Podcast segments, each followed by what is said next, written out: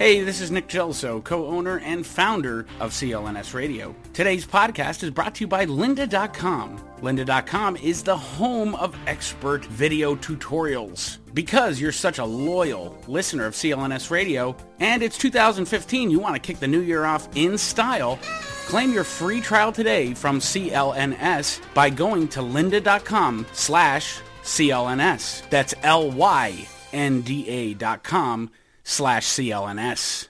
Now on to your regularly scheduled program. Can't wait.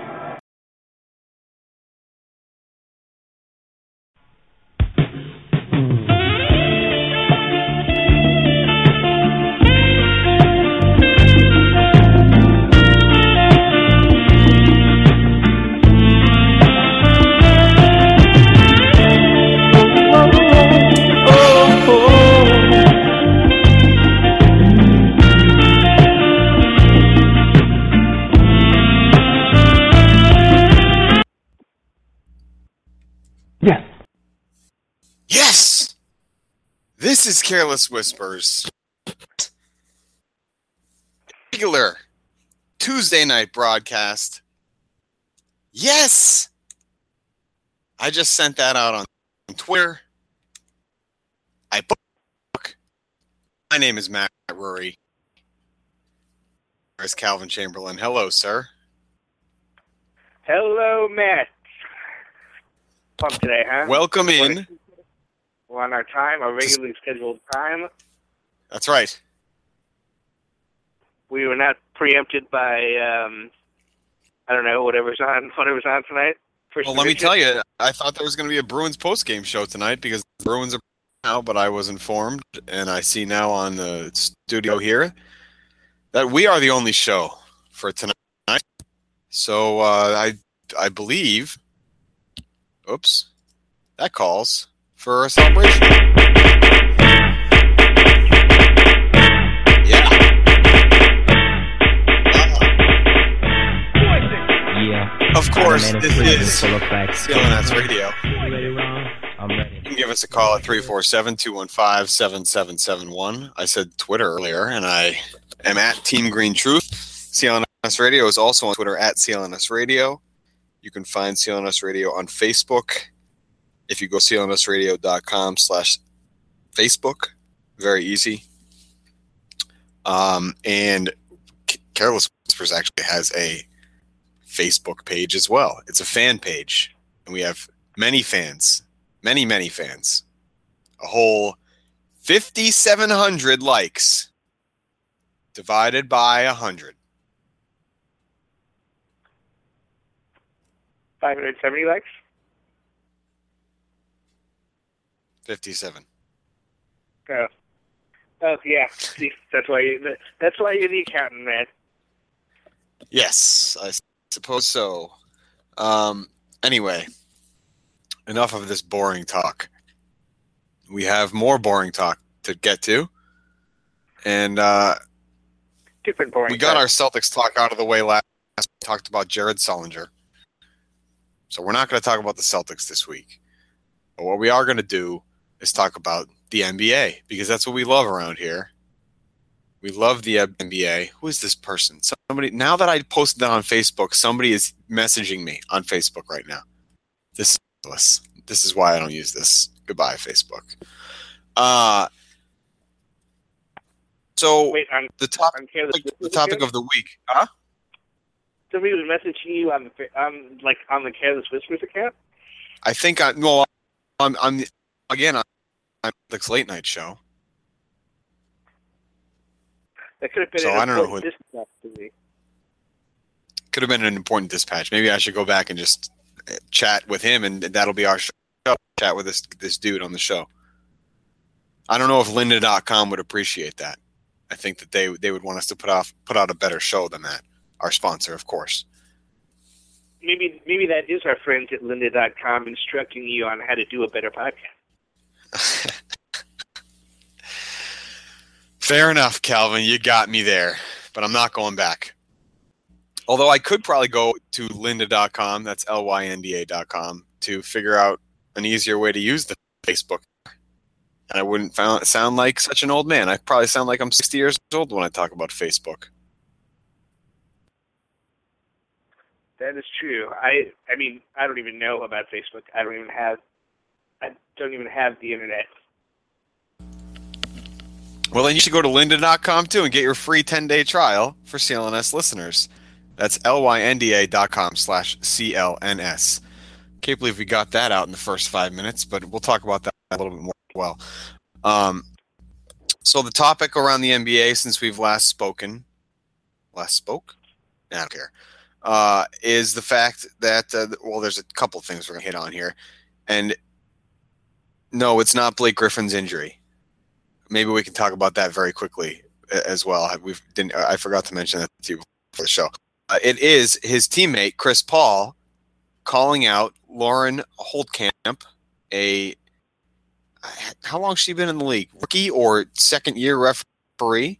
Um, and rookie re- referee. That's what I thought. I, I didn't think I recognized her from last year.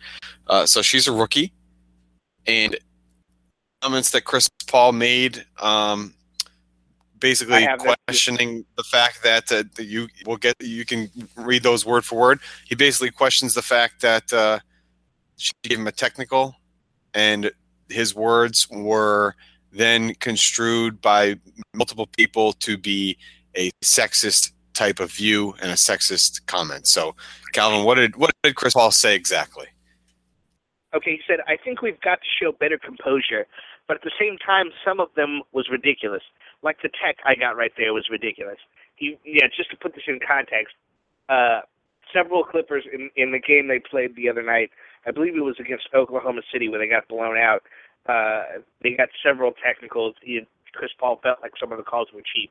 So this was his reaction after the game, which, you know, in game there was no issue, but it was this reaction which uh, got him in trouble with several different groups. So again, I'll start over. He said, I think we've got to show better composure, but at the same time, some of them was ridiculous. Like the tech I got right there was ridiculous. I don't care what nobody say. I don't care what she say. That's terrible. There's no way that can be technical. We try to get the ball out quick every time down the court, and when we did that, she said, "Uh-uh, no," and I said, "Why, uh-uh?" And she gave me a tech. That's ridiculous. If that's the case, then this might not be for her. That's that's the entire quote. Now, sounds like criticism of a referee, which he was subsequently fined for, which there's precedent in the league uh, that if you criticize referees, you're going to get fined. I look at that just as simply as that, as as uh, critical. He's being critical of a referee. I mean, how how else is he supposed to address the fact that she's a, a, a human being? Is he supposed to just be very generic and say the referee, the referee over and over again.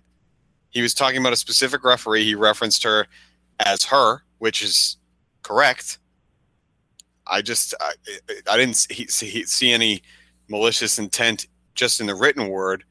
Um, so maybe his tone was a little bit different, but either way, sounds to me like he's looking at it as this is a rookie referee man or woman, I, I think he would probably say the same thing. If he thought there was an incompetent male referee out there too, or that was an incompetent male referee, then why wouldn't he just say the same thing? No, he, yeah, he's getting in trouble simply for using the pronoun "her" to describe her. But again, that's that's it's terrible. yeah, that's how you use pronouns. Like we've we reached the, the point in our society of like sensitivity when it comes to uh, gender issues that it's like he was he supposed to be with? What should should he have been like? If that's the case, this might not be for it, or this might not be for that person, or for I mean? the referee. Yeah, I don't I don't know. I, they were talking right. specifically about about Lauren Holtkamp, a female. Right. If it was, she if they were specifically talking about Calvin Chamberlain, they would have said him. Right, and if he had said again, we don't I don't have the quote in, in terms of the actual audio, but if you listen to it, it was it's it's not like he said if that's the case, this might might not be for her. You know what I mean? Where he's like accentuating some idea that like the refereeing, you know, shouldn't be done by women. He made he made no allusion to any sort of reference like that, like she wasn't good enough because she was a woman.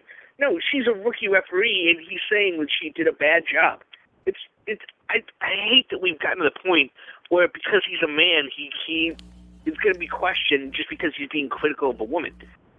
Like No, he he he clearly like laid out why he thought the technical was a bad technical, Right. and And and the a- other thing there, or other some some people may say, oh well, why isn't he commenting on the other technicals that were given in the game? Why is he only commenting on the one that she gave him? You know, and the point there, he didn't get another technical in the game. He didn't get ejected, so he maybe uh, doesn't have the perspective of the player that got the technical, whether she gave it to them or not, or the other referees gave it to them. So how can he comment on stuff like that? That's what I would say in in counter argument to that to that I just put up there. But the point is, no, I don't I don't think this is sexist in any way. That he's being critical of a referee, and it could have been you there, and he probably would have said the same thing.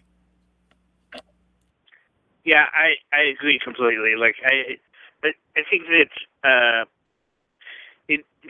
I mean, he got fined twenty five grand because the league doesn't uh, appreciate players being critical of referees, and I sort of have a problem with that in general. I, I, I think that that's an outdated practice that they should remove. Anyway, I don't know how you feel about that, but uh, I feel like it's to crit- to like find somebody every time they criticize a referee. It sort of does the opposite effect. Instead of like making players talk less about referees, because we know about the fines, and you and then the, the guy gets fined after he complains. It makes it look like the league is paranoid about referees. And Yeah, you know I mean? what? Like, I would I would be fine with them finding players for critic being critical of referees if they were more open and transparent about the grading process of their referees, the actual grades of each referee, and whether or, or not the, these referees actually, and then we can make our own decision on whether or not they actually. And sure, if if you put that information out there and you say this this referee gets sixty percent of his of his or her calls calls right, this referee gets eight of his or calls right on, upon further review, and you sort of show why these referees get the, the higher stature that they do in the league, then you can hold the players accountable for criticizing them. The general media and fan base believes that they deserve criticism or not because it's out in the public. Let the public judge that. As the players at that point are, or as a player, you just keep your mouth shut uh, because it's clear that we're putting this out there. So we will take care of the situation if we find that a, a referee is is consistently not doing their job well. Right. And in, in this in this specific case, let's also not lose fact of the fact that the Clippers are a particularly whiny NBA team. They're not very Right. they're not very well liked by either other teams or the referees. Uh, Blake Griffin complains all the time. Of, he thinks he's fouled on every play. Chris Paul, uh, you know, um, end of quarter situations uh, will attempt to you know throw up a sixty footer and complain when he doesn't get a call, even though referees are never going to call that. So he's already put himself in a position where he has somewhat of an antagonistic relationship with referees. So I'm I'm not And surprised that he made another, they the, the league rescinds technicals all the time. But you know who they don't rescind technicals for? Guys that go to the media and complain about it immediately after the game. That's who they don't rescind technicals for. If he had kept his mouth shut and gone to the league office and said, "Hey, you guys really, I, I look at this that she gave. Uh, I don't think it was warranted, and here's why." They might have rescinded it, and none of this would have happened. Instead, he went and known to the media, and oh, would never strictly because of the whole controversy that it's drummed uh, drummed up. But in general, they they don't really do that for guys that are just going to go and blabber to to the media. So he could have gone about this in a different way, got the thing rescinded, and then uh, sort of made a comment about it after that if he was asked. Yeah, I agree with you. And by the way, like he's also right about Lauren Holtkamp. Like she's not a very good referee. Now she's granted she's just a rookie referee right now, so who knows, you know, what's going there. Who who knows if she can improve or but like from what I, what I've seen of her, I don't think she's doing a very Yeah. good job out there. And it's yeah, it's and not you know really what, her. Calvin? You see, you see male referees that are rookies just last one or two years as well, and then they disappear. This is not a male female thing. Right. No, exactly. It's like you can either cut it or you can't. And I you can't you can't take uh you can't take you know gender into account when you're evaluating job performance, and that's clearly what he was doing, evaluating job performance. I don't have a problem with that. The NBA shouldn't have a problem with that. I think the, the the referees organization who came out and said that you know it was inappropriate for him to say they're just I understand they're just backing up you know their their employee, but I, I think it was unnecessary. Yeah, if they are the ones that, that sort of brought up the gender issue, then I think that's a mistake on their part. They can come out and say that it was uh, it, it was a mistake for him to criticize the referee just as as a, a, person, refer to her as a female, just say it's because he's criticizing something that's looked down by the league offices and that it should be handled. So that they could have come out and said it that way. So maybe both sides uh, sensationalize this thing, but the point is, I think that Chris Paul was just criticizing somebody that's uh, that's a young referee, and he got fined for it. And that's what the league does. So and by paid way, price. Also, when, when you when you're a young referee, you probably she probably doesn't feel like she's being respected. I'm sure I'm sure the young referees tend to be uh, uh you know harsher than than you know savvy veteran referees because those, those guys have nothing to prove. Well, especially as a female coming, you you'd have to imagine coming into the NBA, she's got all kinds of things to prove. So you know, if the referee's calling things a little more closely than another ref, you're just going to have to get used to that and play within, you know, whatever those boundaries are ultimately, right? I mean, the responsibility is ultimately on Chris Paul. The other team didn't get, uh, what, what do they get? Six technicals on that game. Oklahoma City didn't get that. It's not like right because they kept their in the mouths shut. Right. Can, how, how, You know- can, how can you be how can you be playing against Kendrick Perkins and and and get that many technicals and not have him get one? Right? There's something wrong there. Definitely. Just know who you're dealing with. Well, speaking of whining and crying babies, uh, I was gonna listen live. Makes sense. I guess I could say LHR. No, I'm not gonna do that to him. I'll, I'll talk to I'll talk about him later. Let's just roll it into the next topic. Speaking of whining and crying babies, James Dolan responded to a fan letter in a whiny and crying type of way. Uh, you you know this you sort of sprung this one on me before the show. I didn't know a whole lot about it or anything about it. So why don't you take this for now? Okay. Uh, so, did you happen to read either of either of the emails? I I didn't get there. No. Okay. So, uh, yeah, the first one was. Uh, I'll just sort of summarize so they're not too loud. Yeah, I'll First be. I'll just be like a yeah. listener right now. Go ahead. All right. Yeah. First one, he this guy just sent an email to, to uh, Knicks owner James Dolan saying, uh, "I've been a Knicks fan since 1952." He talks about uh, how he thought it was a good thing when he acquired the Knicks from his dad, but um, everything he did is bad. He hired Isiah Thomas. He lowballed Steve Kerr, and he says, "I've been a Knicks fan for 60 years. I'm utterly embarrassed by your dealings with him." Uh, he's like, "You've done a lot of stupid business things." please sell the team. That's basically uh, what the, what the That's, guy that sounds said. like a fair assessment. You know what? That sounds like a Knicks fan that uh, that I could get behind. I, I have long standing been or had long standing hate for Knicks. I think they're the worst. This guy sounds sounds like he's normal. Well, uh, well, we can get into that in a second. But uh, Dolan replies, Mr. Bierman, you're a sad person.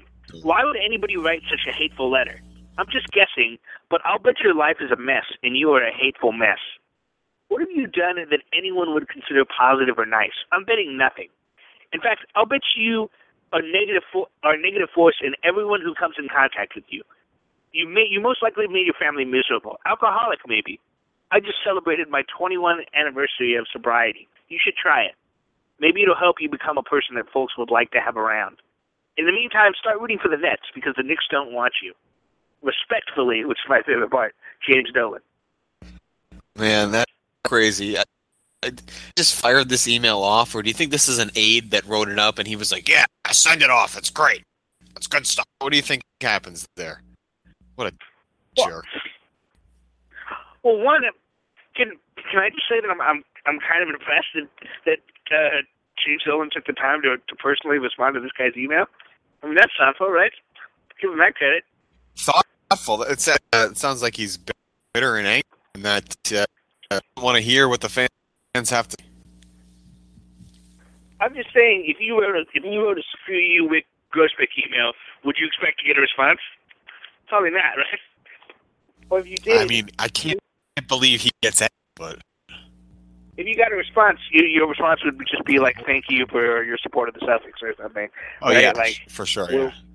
Yeah, it'd be like some for so. I, I mean, I, I I Wyc Wyc did tell me that he doesn't love me, and I told him that I loved him. Cold, and he would just ignore it. Right. so, I kind of appreciate the fact that Dolan was just being real in this email.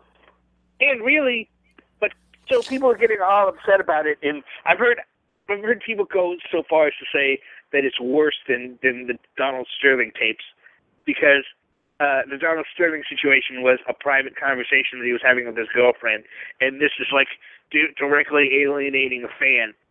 But you, you know what it comes down to? Right, but what, so how is it directly alienating this person? I mean, it, it's not like he released the guy's email. It's not. I mean, he just he just sort of blasted this guy that nobody really knows who he is, right? What what does it matter? What does it matter Well, like- how how like how harsh he came down on this one person? It's I don't I wouldn't say it's worse than Sterling by any means.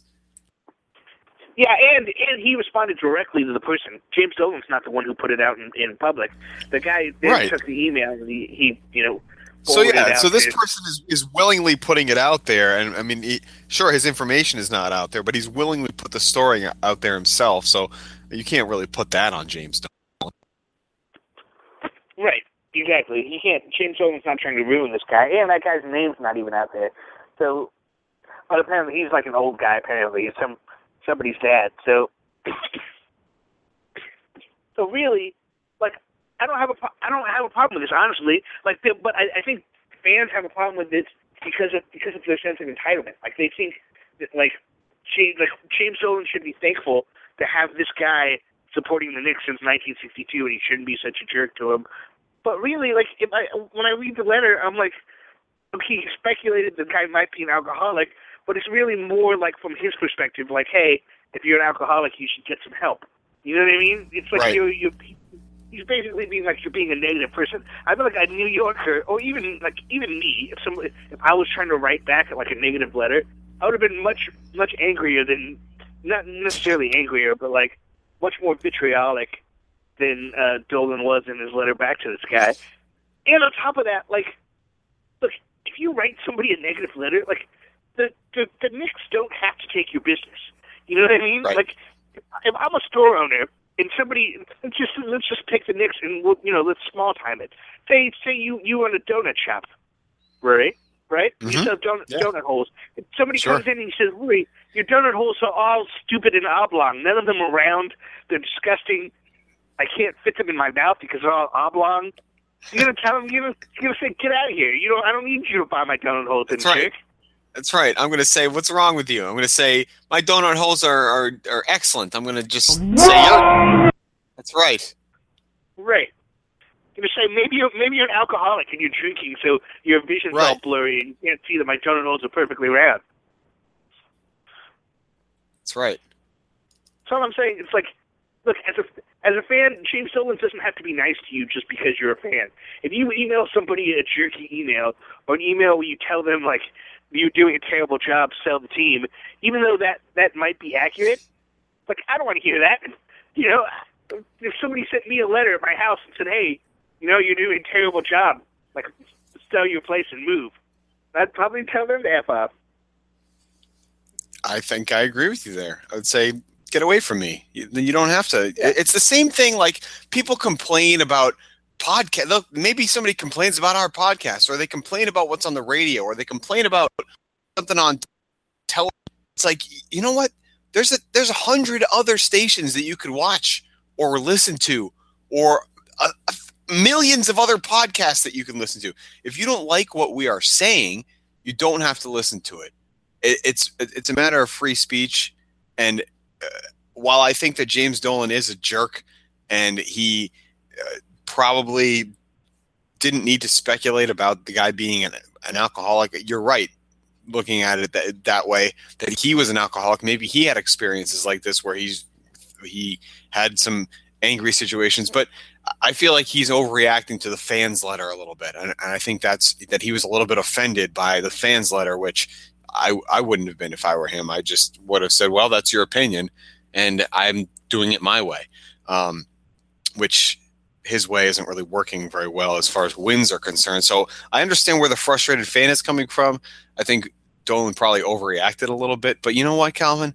We are living in such a sensitive world, not not even world, sensitive America at this point that I just I feel like I'm going to step outside of my house and say hello to somebody and they're going to report me to the police for I don't know something just just because they're they feel offended just because I looked at them wrong or I said hello in the wrong way you know it's it, that's obviously extreme but uh, very extreme but it's just getting to the point where everything's a big deal every little thing it bothers somebody or some group and everybody's got some incentive to tear somebody else down uh, and it's it's just it's frustrating but it's nice Right. to know that Well, the, make- the Knicks are the Knicks are very horrible still that's all Right. Make make no mistake. You know, in a way, this other guy wins because uh, it, you know it, the smart thing to do for James Dolan is just to ignore that guy because there's probably uh, there's probably you know five Of million course. people in New York who think James Dolan's an idiot. You know, now this first guy sends his letter. Now, like the other four and a half million, they're all angry New Yorkers. Like they now they all know Wait. they can get this guy. now was this an email or was this a snail mail letter No, it's an email. It was an email. I was curious because I was I was wondering if, if perhaps James Dolan just uh, wasn't up on the times and this guy sent him an old fashioned letter and that's how he got it and that's the only reason he actually read the thing. But that's uh No, but that's just want- that's just my fantasy world, I suppose, where James Dolan just doesn't even know what computers are. If you want to send James Dolan an email, you can send that to jdolan at cablevision.com. Let him know what you think of the job that he's Great. with him. Our our fifty seven uh, Careless Whispers fans are gonna probably take that and run with it. Look out, James Dolan, you're in trouble now. Um, but no, the Knicks are really, really bad, Calvin. And uh, anytime we can get a chance to mention that, it's a good thing. But speaking of things that are really bad, the Boston Celtics were really, really bad at one point. There you go, Larry, LHR. Larry H. Russell has a book out right now called How Bad Luck, Bad Decisions Brought the Mighty Celtics Empire to its Knees and Ushered in the Dark Ages. Larry, I would suggest you get a shorter title. but this book, The Fall of the Boston Celtics, is excellent. Of course, that's just a subtitle that I read, but still, it's a very long subtitle. Just call it The Fall of the Boston Celtics. More people will buy it. They'll think you're talking about now as well as back when you are talking about it, as if Larry's listening to this now. Anyway, it is available on CLNS Radio. You can also tweet at CLNS underscore LHR, and he can give you more information on the book. You can have a little discussion with him over Twitter with it, depending on what deal is at that time. But go check it out because uh, a lot of people are worried that the Celtics are going to be headed to a place where the Knicks are right now. And uh, LHR illustrates with words how that happened uh, not too long ago for the uh, for the Celtics. Anyway, all right, Calvin. Up next, a topic about a man who is near and dear to the car. Oh my goodness, the careless whispers. Uh, hearts here. Maybe we should just call ourselves Carless Whispers. What do you think about that? Yeah, well, if we get rid of our cars, start taking the trains. Yeah. Right. Um. So it's uh it's the one and only Warrick Dunn. Hey man, this is Warrick Dunn. You've been listening to CLNS Radio. Well, Thanks, Warren. Ford did. Warwick. Warren. I, I'm all over the place right now. Thank you, Warrick Dunn. There, there you go. He just he's telling us that telling everybody who out there who's listening what you're listening to. Um, but really, the next topic is about the one and only Lance Armstrong back in the news again, Calvin. I'm sorry. Did Warrick Dunn never played for the Patriots, right? No, he didn't. I don't know why they uh, why this is on the board, but I was searching for something else and I saw it, so I decided to have work stop by. He's a Florida You might be State guy. Fan, right? Yeah, he was. Yeah, I have a I, I have a uh, a little. Uh, let's see. This is like a little football big head figure, but it's tiny. It's it's not like a bobblehead. It's just like a little figurine of Warrick Dunn. Uh, actually, he's on the Buccaneers in this thing. There you go. If we I were on like TV, you could see it. He was the only guy when when I was growing up who had like a style that reminded me of Barry Sanders. You know, he had that that crazy like juke style that I enjoyed that nobody seems to have anymore.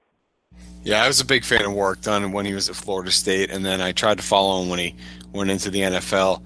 Uh, but he he just I don't know. He stuck around for a little bit, but he was injured often, whether with Tampa or Atlanta, uh, and it just it fell off. Anyway, that was a little little uh, snippet there that I found on the board. We are going to talk about Lance Armstrong now, though, uh, because he's back in the news, baby, and he's uh, throwing his girlfriend under the bus because, or is that his wife for fiance? He threw her right under the bus or under the car, if you will, uh, because guess what?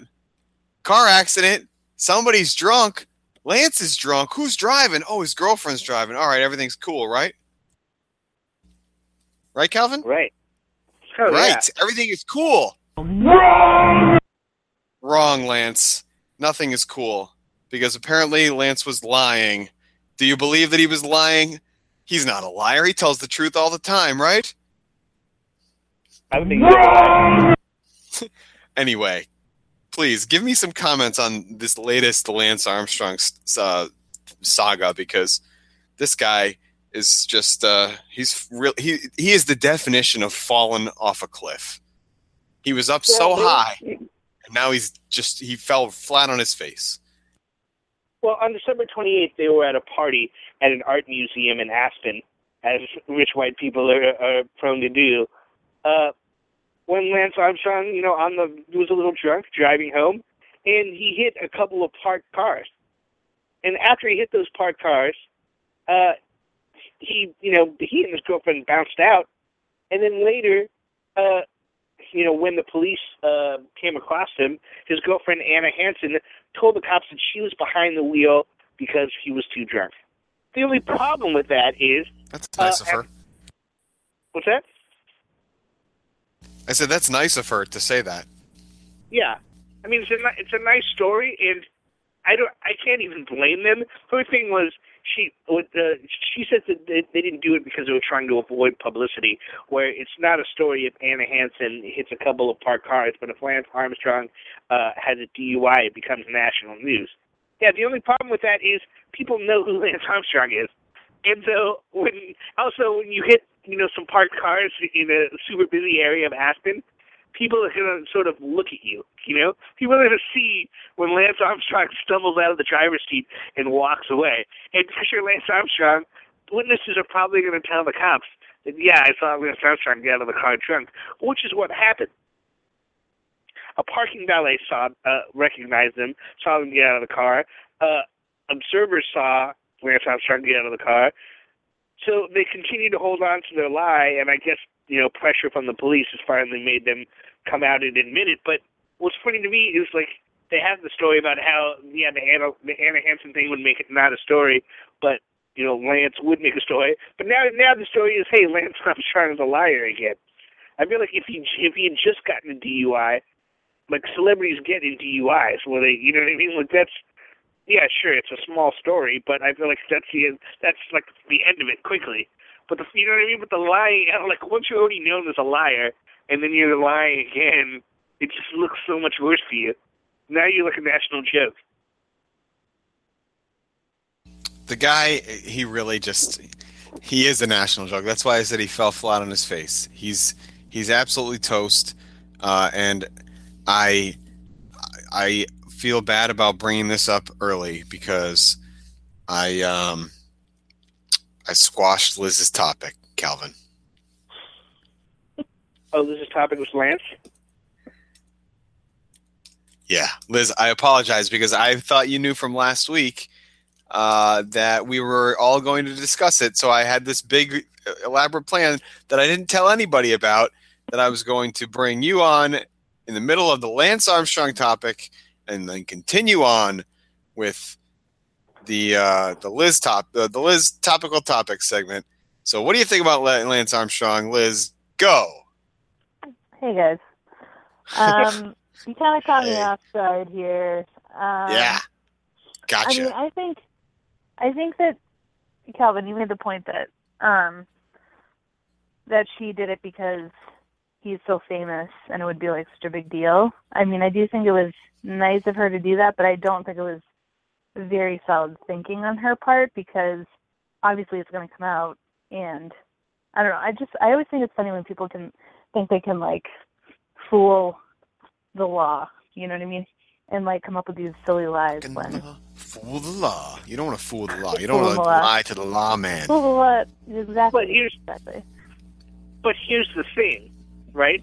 The way that the way that a lot of the Yes. laws are written, it's it's almost look. I don't endorse I don't endorse people being immoral, but that being said, you know if if you should be driving drunk and hitting some parked cars, perhaps you should flee the area long enough to sober up. I mean, if that's what you want to do. Yeah, I just you know I If used you're- to like if Lance Armstrong. I really What's used that? to like him. I really used to like Lance Armstrong, and one of our friends is like obsessed with him. And so, like, whenever there's like a Lance Armstrong story, I always like kind of shove it in his face. But I like, I'm starting to feel bad for this dude because I feel like he really has fallen. Like, there's, although he's kind of like a douchebag about it. So I don't know. I feel like when the, all the stuff about blood testing came out, Oh, he's a So big ridiculous. liar. He's totally pretentious about everything. He just he he just tries to make himself look good, and I don't believe a word he says. So I know, and I and I used to think he was him to just such a, go like a a good dude, but I feel like it's just more and more is coming out that he's like not quite the best. But I also like I don't know Well- bike ra- bike racing to me is not not that big of a deal. So it kind of always blew my mind that he was so big. That's like soccer. I don't know. Have, have you seen his uh, recent interview where he said that uh, that like if you if you took him back to 1995, like that he would cheat all over again because like everybody was cheating No. then. And, No, but you're just like- you're just like just adding fuel to the fire here. I feel like I mean I think he just thinks he can get away with whatever and like there's no regrets, you know? I'm But I'm sure married. he's okay with it now, Chad.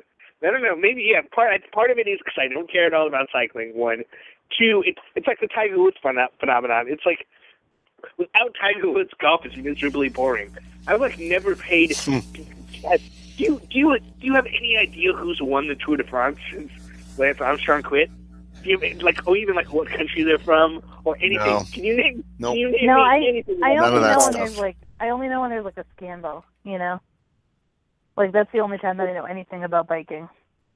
Even even if he was cheating, he still overcame ball cancer to win seven Tour de France, right? Okay, okay. So here's here's my issue though, is that like I that's great. I'm glad that he's healthy, but he's done so many other crazy things in his life. Like you can't just overlook all of that.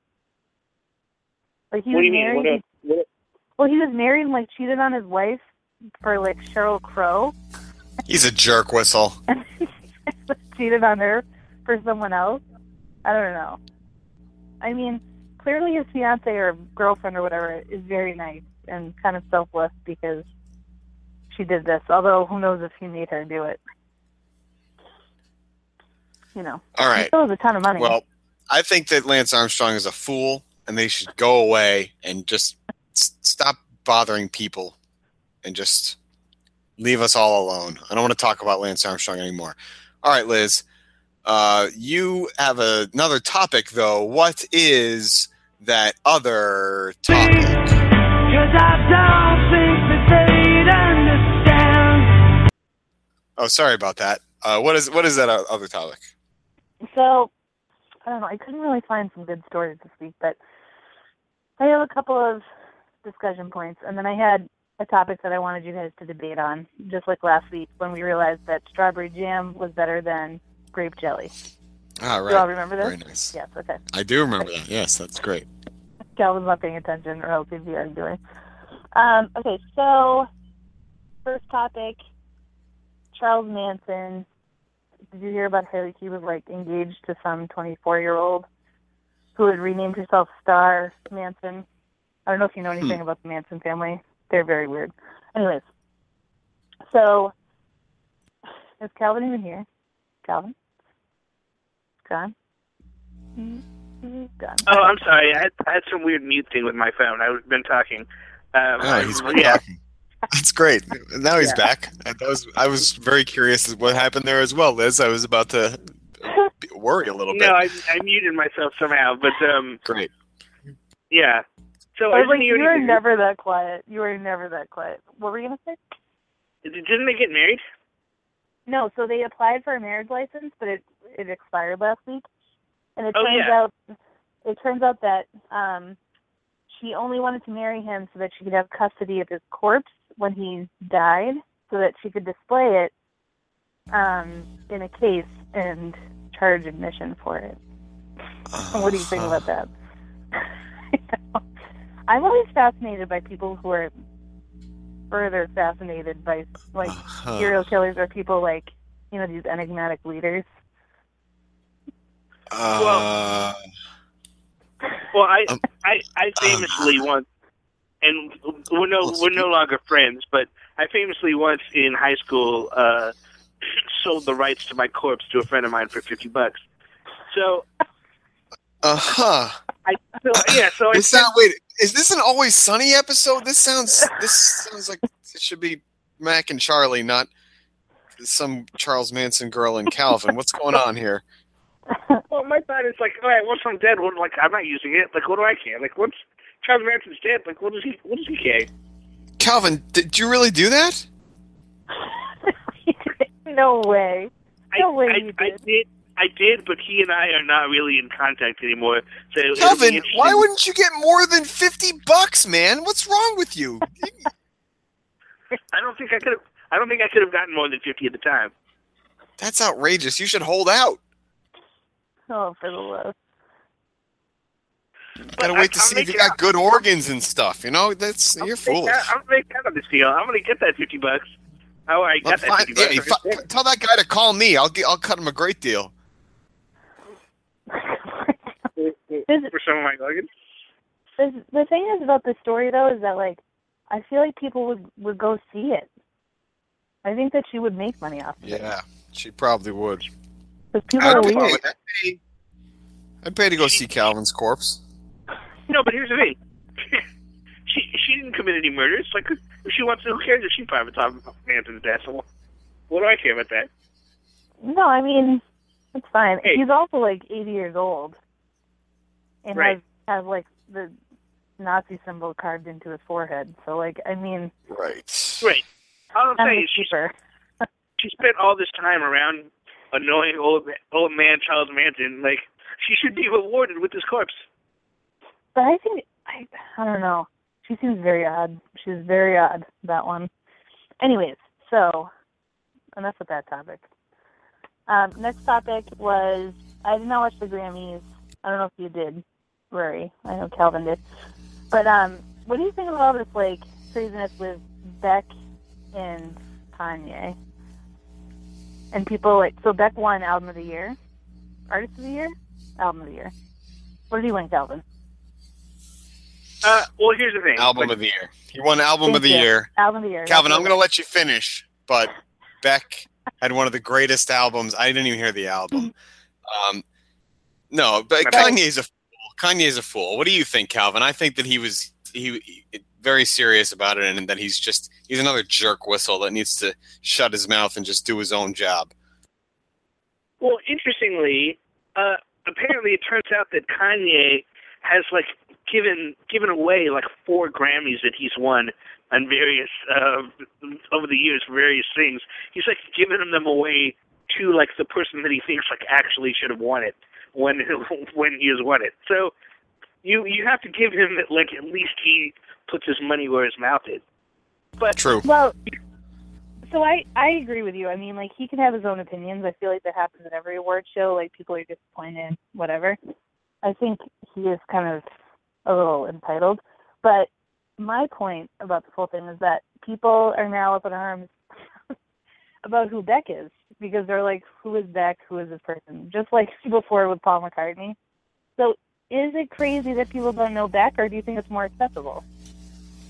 Uh, Beck is a little less famous than Paul McCartney. I, I think it's, it's acceptable not to know who Beck is.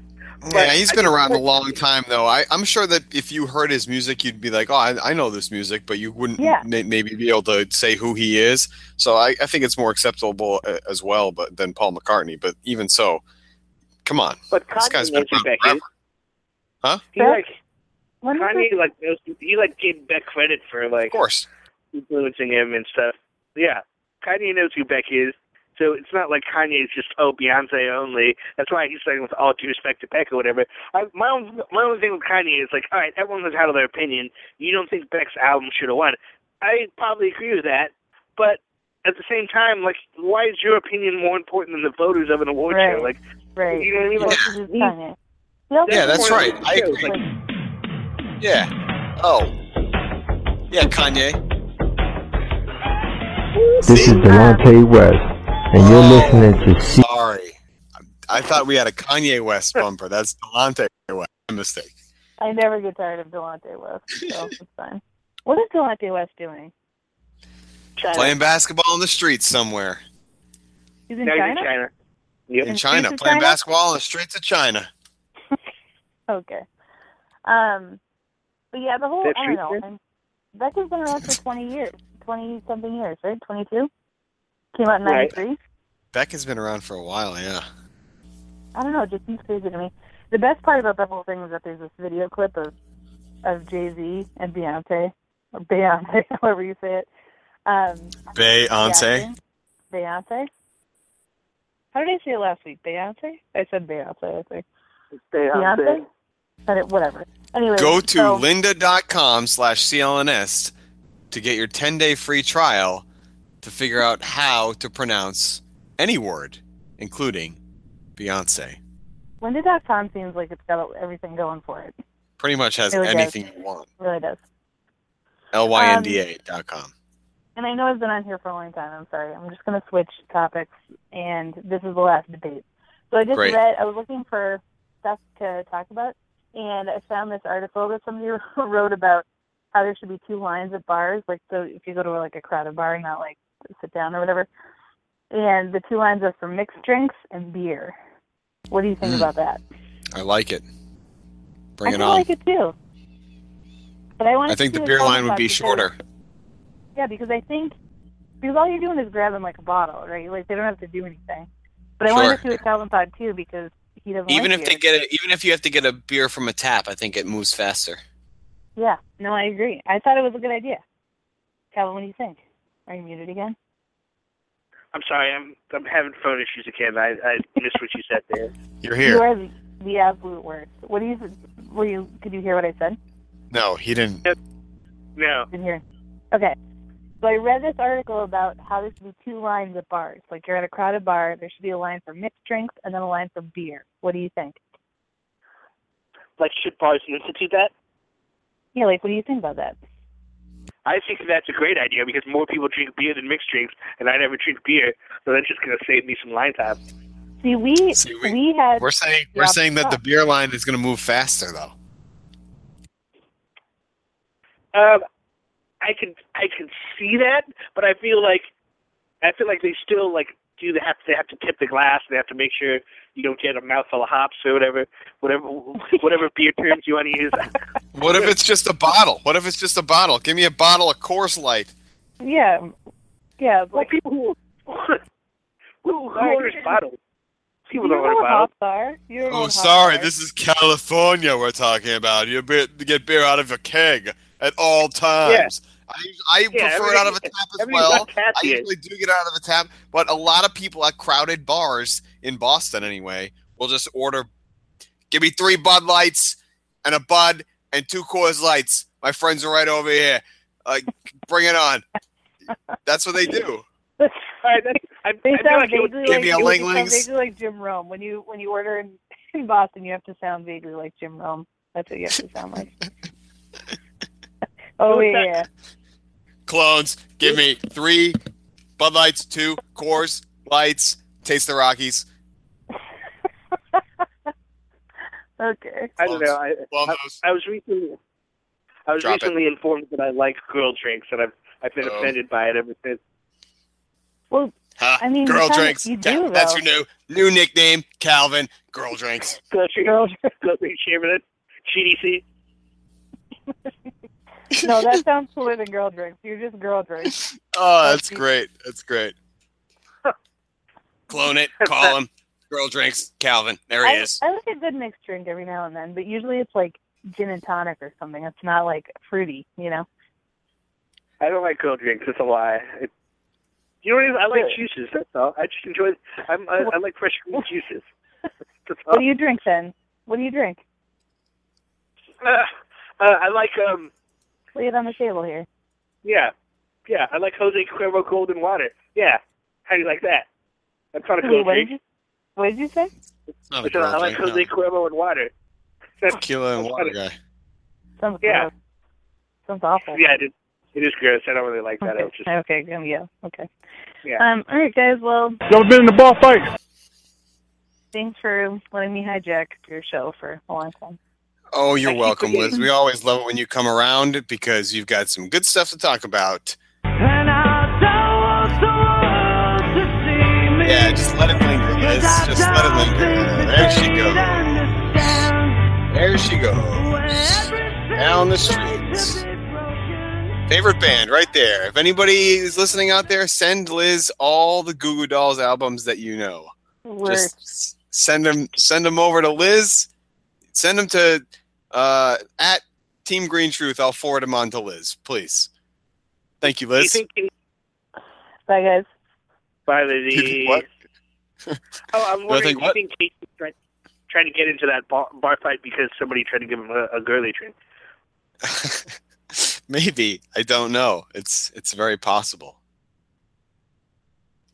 I'm not sure. Maybe maybe we should go back to some of the uh, garden reports and see if the ones where KG was interviewed, if he says anything about that, because I'm sure that Jared Weiss, uh, at some point in his locker room endeavors, got KG to talk about alcohol, right? Because KG's a, a big alcoholic. Or am I just being too much like James Dolan right now? Either way, go to youtube.com slash CLNS radio. What? Well, why would sober guys get in bar fights?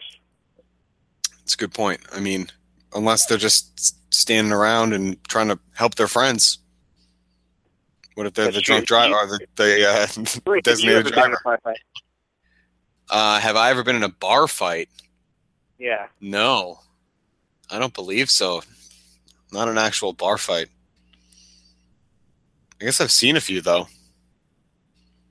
Now, now these few that you've seen, were they just regular fights? Because I've noticed in movies and TV shows, like whenever anybody gets in a bar fight, it's like a glass has to be broken over somebody's head, and then like a chair has to be broken No. over somebody's head. No, I never saw anything like that. They were just regular fist fights and getting to- people getting tossed out.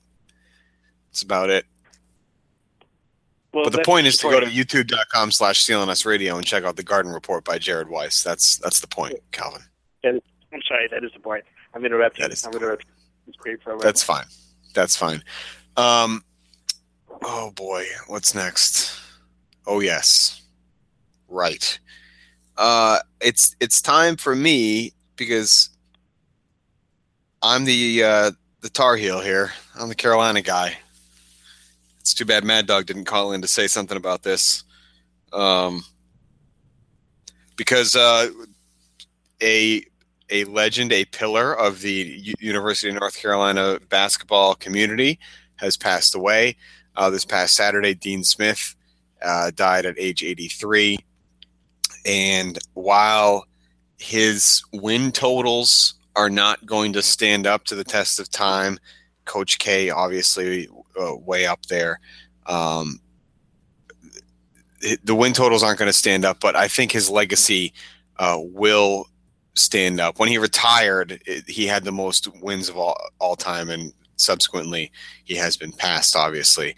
Um, just the quick point I wanted to make is that people sort of remem- remember him for being the guy that coached James Worthy and Michael Jordan to that title game, uh, won, winning the national championship in 1982.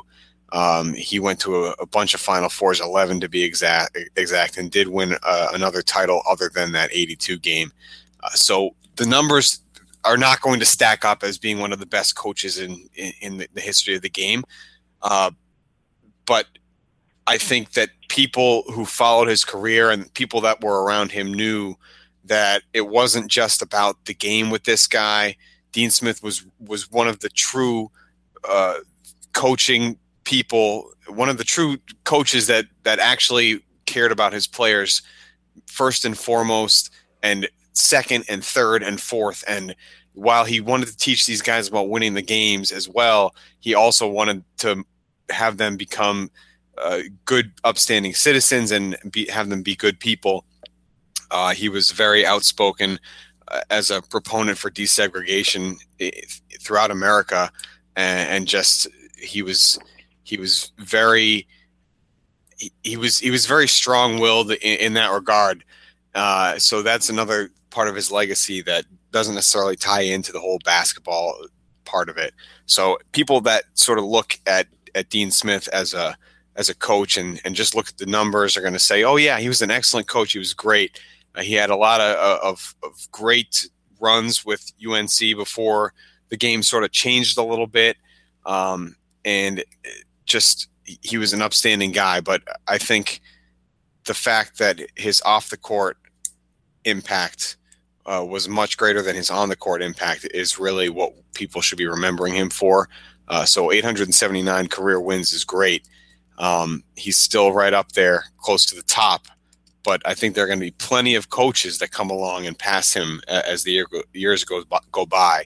Uh, so don't necessarily remember him as as the basketball coach and the X's and O's guy, but remember him as as somebody that was really trying to break down the color barrier uh, and it just he he did succeed at, at that at UNC, uh, and I'd like to think that he was was one of the the people that really helped get the word out in general throughout the country to to help spread that movement. And that's it.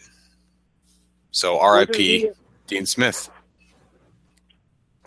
Where was he? Wasn't he one of the first guys who who did bring black players to his team? I don't I don't know anything about that specifically. I know, uh, yeah, I just know about the the Kentucky five on five game, but that wasn't him, right? I, I can't remember my college basketball history when it comes to race.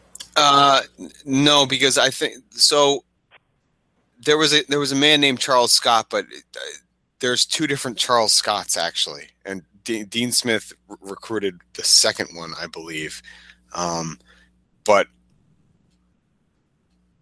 he did have so he did have a, a lot of he had a big part in the the case that Charles Scott was was a part of uh, Brown Brown versus the Board of Education, um, and so he he was part of that, and it just he did help integrate Chapel Hill as well. So that was that that's where it started. He started with UNC, and he tried to, as his life went on, sort of break out into the rest of the world and and bring his his his well informed opinion to people that needed to hear it. You know, and uh, I mean, it can only go so far because he's only one man. But I think that he did a, a excellent job at that, and he really strived for that every day of his life, uh, even towards the end when uh, it it didn't look so so good for him uh, as far as his health was concerned. So, just wanted to sort of throw that out there and take a few minutes to to recognize Dean Smith. Well, that was well said, Rury. Um, I don't really have too much to add. I'm not a huge college basketball fan. Uh, yeah, he, you know, he had a lot of great players come through UNC. He, he what did he make 11 Final Fours? That's certainly impressive. Yep. Uh, two national championships. Is that correct? Or three? Two, Two? Yeah. I mean, two. Yep. Yeah. So you know, he's one of the greatest coaches of all time, and sad to see him go. That's right. 83 years old, Dean Smith. Um, okay. Right. So that was that's that's it. It's always tough to do, tough to do something like that and then just roll into another topic, uh, especially especially one as seemingly trivial as this one. Uh, but anyway, You should have rolled into another plug. I should have rolled into another plug. What else is left? Yeah. Well, even so, uh, we roll in from a topic like that into the fact that CLNS Radio has a million listeners. I mean, that's still kind of a opposite situation because it's a uh, sad topic into a very happy one. So either way, we're going to be flipping the, the tables here. Uh, but the the next topic we're, we're discussing is actually very trivial. One million listeners is not trivial, and the way that you can keep that going is to head on over to clnsradio.com slash patrons. And of course, you're listening to us right now for free, and that's what we want to keep going, to keep happening. We want to. We've been doing it for six years plus. Uh, all of our content, whether it's Celtics beat and or uh, Celtics post game show or Patriots post game post game show when they come back in, in season Super Bowl champs, uh, or whether it's the evening score or any of the other great shows, the baseline. Um, anything else on, on CLNS Radio, we want to keep that free. So head on over to clnsradio.com slash patrons and uh, check out the various levels that uh, of donation that you uh, can check out. And it's not just giving us cash because you get something in return. Uh, of course, you're going to get, exclusive uh, footage of the Garden Report that I mentioned earlier uh, other locker room interviews that nobody else has access to on one of those levels. Uh, the easiest thing to get, of course, is a sweet V-neck T-shirt, and it comes with an insulated travel mug. At this point, now we're just keep we just keep adding things on there. Um, later on, we're going to be giving away memorabilia as far as autographs and Boston are concerned. Uh, Bill Russell, you ever heard of him? Sam Jones. We've got a couple other things that uh, Nick Joust has got in his back pocket. So definitely head on over to clnsradio.com slash patrons and see if any of these levels are, uh, are right for you. And while you're at it, you might as well download our app as well, because if a million other people have been listening to us, you should be too. Boom. Android. Go get it. Now into the trivial topic. Alex Now, Rodriguez apologized to the Yankees. Can you believe it? Yeah, Of all the dramatic things I've ever seen. What was that? That's my Suzyn Waldman impression. My Oh, I throat. thought that I was a- no, that wasn't a drop. That was me. Wow. Okay. Dis- I'm disoriented now. Although I, I like Suzyn Waldman references, so I'm okay. I'm okay with it. Uh, Roger Clemens is in George Steinbrenner's box. Roger Clemens is a New York Yankee. He was he, knew, he, uh, he was a Yankee that year. Didn't he go? Didn't he have like a super good year that year too? When he came back. Yeah, I think he I think he was good that year. Oh man, Liz, immediately after the show, go pull out the Suzyn Waldman impression, please. I need that. I'm crying. okay. Um, anyway, A Rod apologized. I hurt my throat a little bit Yeah. at the beginning. I should have prepared for that. Um, A Rod apologized to the Yankees, and I'm sure Suzyn Waldman is very happy about this. But uh, he, do, do you think this improves his standing in the locker room? Do you think guys are still are going to want him uh, want to have him playing and want him around? Well, I think it's hilarious because he's apolog- he apologized for such things as suing Major League Baseball and the Yankees team doctor, questioning their integrity in the biogenesis case. He apologized for taking the steroids itself. And he, he, he apologized for, you know, basically like being a, a blight on the organization over the last few years. But like, so is there is there forgiveness for that? Like, if you if you're the Yankees, do you go like, oh, okay, we accept your apology, like, um, now it's now it's time to turn the page on that? Like, I don't understand why A Rod is even. I mean, I wouldn't. anymore. Because they have to pay him, otherwise, I think he has leverage to sue, right? They have to pay him, but why not just release him? Why why are you gonna keep him on your team to get those six million dollar bonuses? Why wouldn't you Yeah, why would Because you I, I don't know. Maybe maybe you uh, maybe you make him earn it or, or something, and then somebody else wants to trade for him or something. I don't know. Maybe they're counting on that. I'm not sure what they're thinking here. Bro, he's about to turn forty. How I know nobody you- wants this guy. You you really think how much how much money they owe him sixty one million dollars over the next three years? How much of that sixty one million would the Yankees have to pay in order to trade A Rod again, who's also you know been out of baseball for a year? It's probably going to be terrible, and he's had the cloud of steroids follow him around for the last several years. Why I don't understand why they want any part of this circus going forward. doesn't make any sense to me. He's now he's holding press conferences, apologizing. Now you know what I mean? Like the like the, I mean, the yeah, Yankees they've the been a part of it. yeah, like say what say what you want about the Yankees, but like they have a history of being like, you know, quote a classy organization, blah blah blah. Like, why would you want this this A Rod specter hanging over your team? The Yankees are going to suck anyway, right? And even if even if they're good, is A Rod going to have anything to do with it? I I find that highly unlikely. It doesn't make any sense to me. Uh, I just maybe they're just trying to maybe they believe that he's going to be terrible and they want to be like, see, I told you so, and then cut him before the season starts or something and make a bigger spectacle of it. And that's the only thing I can think of. But that's kind of like a underhanded, dastardly thing to do. Are they really going to do that to this guy? Maybe, but there's it doesn't make sense to me either. I don't know why he's why he's around.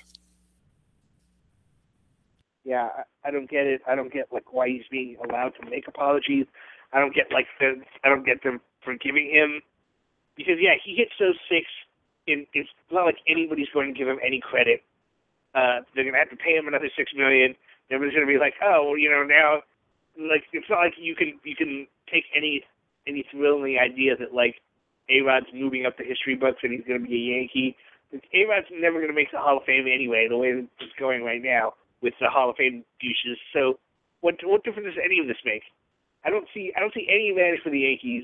They they already brought in Chase Headley to fill fill the position. It's not like they even need a third baseman. Like I don't get it. There's no reason to have him there. Yep, A-Roid, A fraud, whatever you want to call him. I don't even I don't even think he's going to play third base. He's just a DH, you know. He's and he did. They just wanted to focus on hitting, so maybe he can come out and hit 50 home runs again, and then retire and not have to worry about it. But I, I doubt it. I doubt he hits 20. Um, all right, last topic of the night here, Calvin, and I guess it's probably going to be a quick one. I'm not really sure how much you have to say on it, but um, another little tidbit of information came out a little bit earlier today on this uh, subject, so I'll throw that at you uh, as I introduce it. The Aaron Hernandez trial began uh, a week or so ago, maybe two weeks ago at this point. Uh, and today they came out to say that Aaron Hernandez's girlfriend, Shayanna Jenkins, will be granted immunity in this case. I don't know if you knew that uh, because the focus of our little discussion was going to be some uh, stuff that the the attorneys were dealing with last week. But what do you think about that? No, I, I was going to touch on that as well. Well, apparently, I so she's been granted immunity, so so they can try to compel her to testify against Aaron Hernandez. Right. Uh, so the the idea is that like she may have been given a box full of things that Aaron Hernandez told her to to dispose of, and you know she's not going to be able to plead the fifth, and that's that's why they, they're doing it because n- normally, obviously, if she didn't have immunity, she could plead the fifth because she could also be prosecuted for the crime. But they're trying to go, they're trying to grant her immunity, even though she shouldn't be granted immunity because she's she's technically not uh, his wife. So uh, I don't know. I don't understand why they're just giving her immunity despite the fact that she doesn't want it. But because she's not she's not being granted immunity as you know the prosecution's uh, you know willing witness. She's going to be a hostile witness. She's been in court this whole time, uh, you know, sitting behind Aaron Hernandez. I guess they've ex- exchanged a bunch of like love notes, and you know they- they've been seen like mouthing "I love you" to each other. So that's what we're dealing with with her. You know, she's she's clearly still on his side, even while her own sister comes in and testifies to the other side. So, like, I don't know how good of a witness she's going to be for them anyway, but or how willing to lie for Aaron Hernandez she'll she'll be. I guess that's that's a better question. It's like, can you rely on her to even tell the truth when she knows that that's going to affect whether or not uh, he, goes to jail or not. So I'm I'm not sure that I would call on her either way if I'm prosecution. I think that that I would just avoid using her if I could. Um, I feel like kids Now, they have a lot of Her her having immunity in this case just means she can't be charged with anything. But can she be charged with perjury for lying in court? yeah. She yes yeah she can be charged with, with perjury yes. Okay, so what would her incentive be to lie on the stand? So I, I mean, I see where you're going with not even calling her to the stand, but if she would have to tell the truth, and you knew that she had some information, why wouldn't you put her up there? Well, because per- perjury is difficult to prove. The reason the reason you need it here's the thing. Okay, you need her on the stand to ask her about a box, right? That she that she may have been uh, told to dis- dispose. So to prove a perjury charge, you have to prove that she was lying about that. But if you but if you had the proof that she was lying about that, then you wouldn't need her to testify in the first place because you'd have some other evidence that shows yes she disposed of this box. You know what I mean? And here's the actual evidence of it. Right. So if they had if they had that, they wouldn't need her to testify anyway. Right. So they're just trying to get her to to go. Uh, yeah, it's it's kind of a big mess because she's probably she's probably one of the most important, or she is one of the most important people in this case as far as uh, a conviction is going to be concerned. I think, and if she's not going to tell the truth or she's going to lie to try and get him out of jail quicker, then that's that's not good for anyone. No, it's not. I yeah, I don't find her a reliable witness at all. I mean, they can still, you know, glean certain things about him, or you know, talk about what kind of guy he was, or you know, his relationship with various people. I'm sure they could still get other information out of her other than directly incriminating things that might be interesting. But I yeah, I would still avoid it if I could. But uh, beyond that, what was what was the other element? Oh yeah, so um, the the jury recently was shown Aaron Hernandez's house uh, to try to get you know an, a feel for where things happened and where you know uh, there was a videotape that was lost, like just to get an idea of, of dimensionally what they're talking about when they you know get back in the courtroom and they refer to like this must have happened here. They clean the bodies or they clean their clothes rather you know down here that then disappeared or whatever. So so that's why they have the jury tour the house. But apparently, uh, during the OJ trial, uh, Johnnie Cochran, you know, knew that the jury was going to visit OJ's house, and they loaded his house up with pictures of Nicole Brown and their kids, and them being happy together, and you know, a lot of crosses and a lot of religious imagery to make uh, OJ seem like a religious man. And Hernandez, Hernandez's lawyer, yeah, they tried the same thing. But in this situation, the prosecutors were smart enough to go in the house ahead of time. They noticed all those things there, and they got the judge, you know, to cut to basically say like, okay, all these things have to be covered up. Right.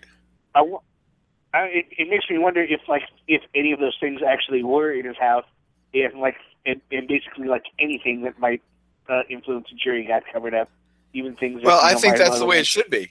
I think that's the way it should be, and and whether it's covering things up or taking them down, I mean, you don't want to. So I guess sort of take things down off the wall and and leave a mark behind it if it's been up there a while. But uh, I can understand putting a black sheet over something and just saying that's that that's a potentially influ- influential piece of uh, influential but um, uncircumstantial piece of evidence that or not piece not even piece of evidence piece of uh, decoration that doesn't even matter to, to this case. It's been agreed upon by by both sides that it, it has no influence on this case but it could influence your opinion. That's why it's covered up and they say that to them going into the thing and that's all there is to it.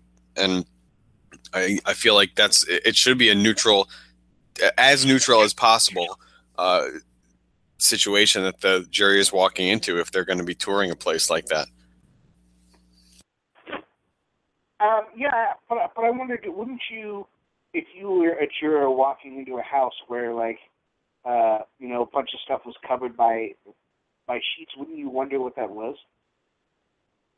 Yeah, but then it's all pure speculation. I mean, what, it could be anything. You could be saying, "Oh, that I, wonder if that was a, a Gwar poster, or maybe that was a, a Mona Lisa, or maybe that was a, a- poster of Jesus, or maybe it was the the Mother Mary, or anything. It could, it could be it could be a, a, a picture of uh, the late Bernie Mac. Okay, it it could be anything.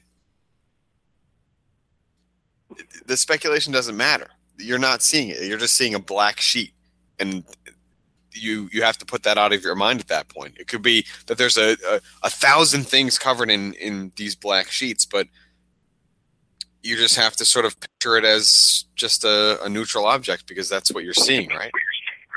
Do you think then it would be fair for the defense to uh, also cover up items that might, other words, like let's say he had like uh, you know 25 gold chains, like hanging, you know what I mean, hanging up in a closet, and the the defense argued that it's going to influence the jury into making him seem more like Sure. a gangster.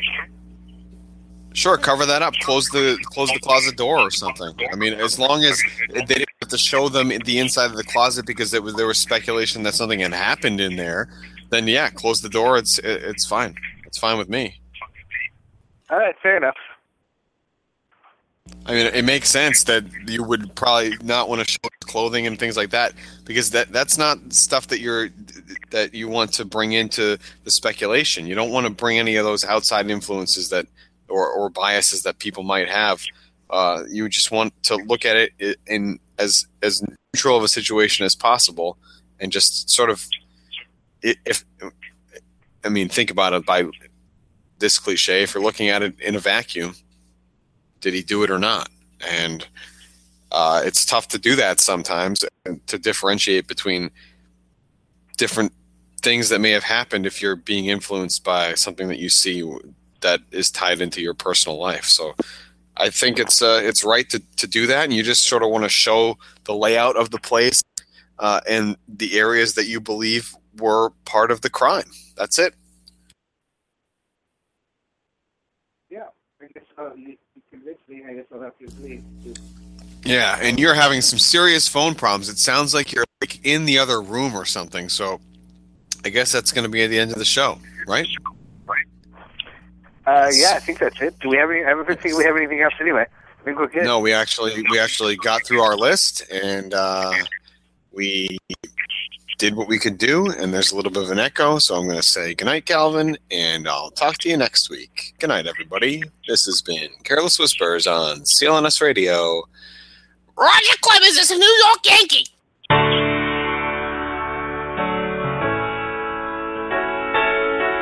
I'm sure Calvin said goodnight. So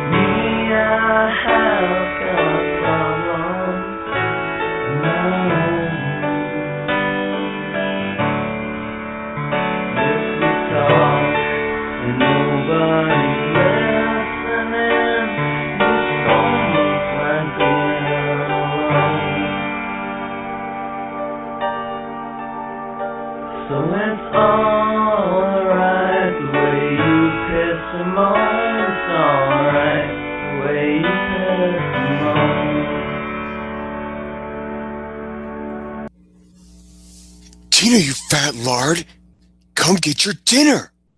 Eat the food. Hey man, this is work done. You've been listening to CLNS Radio.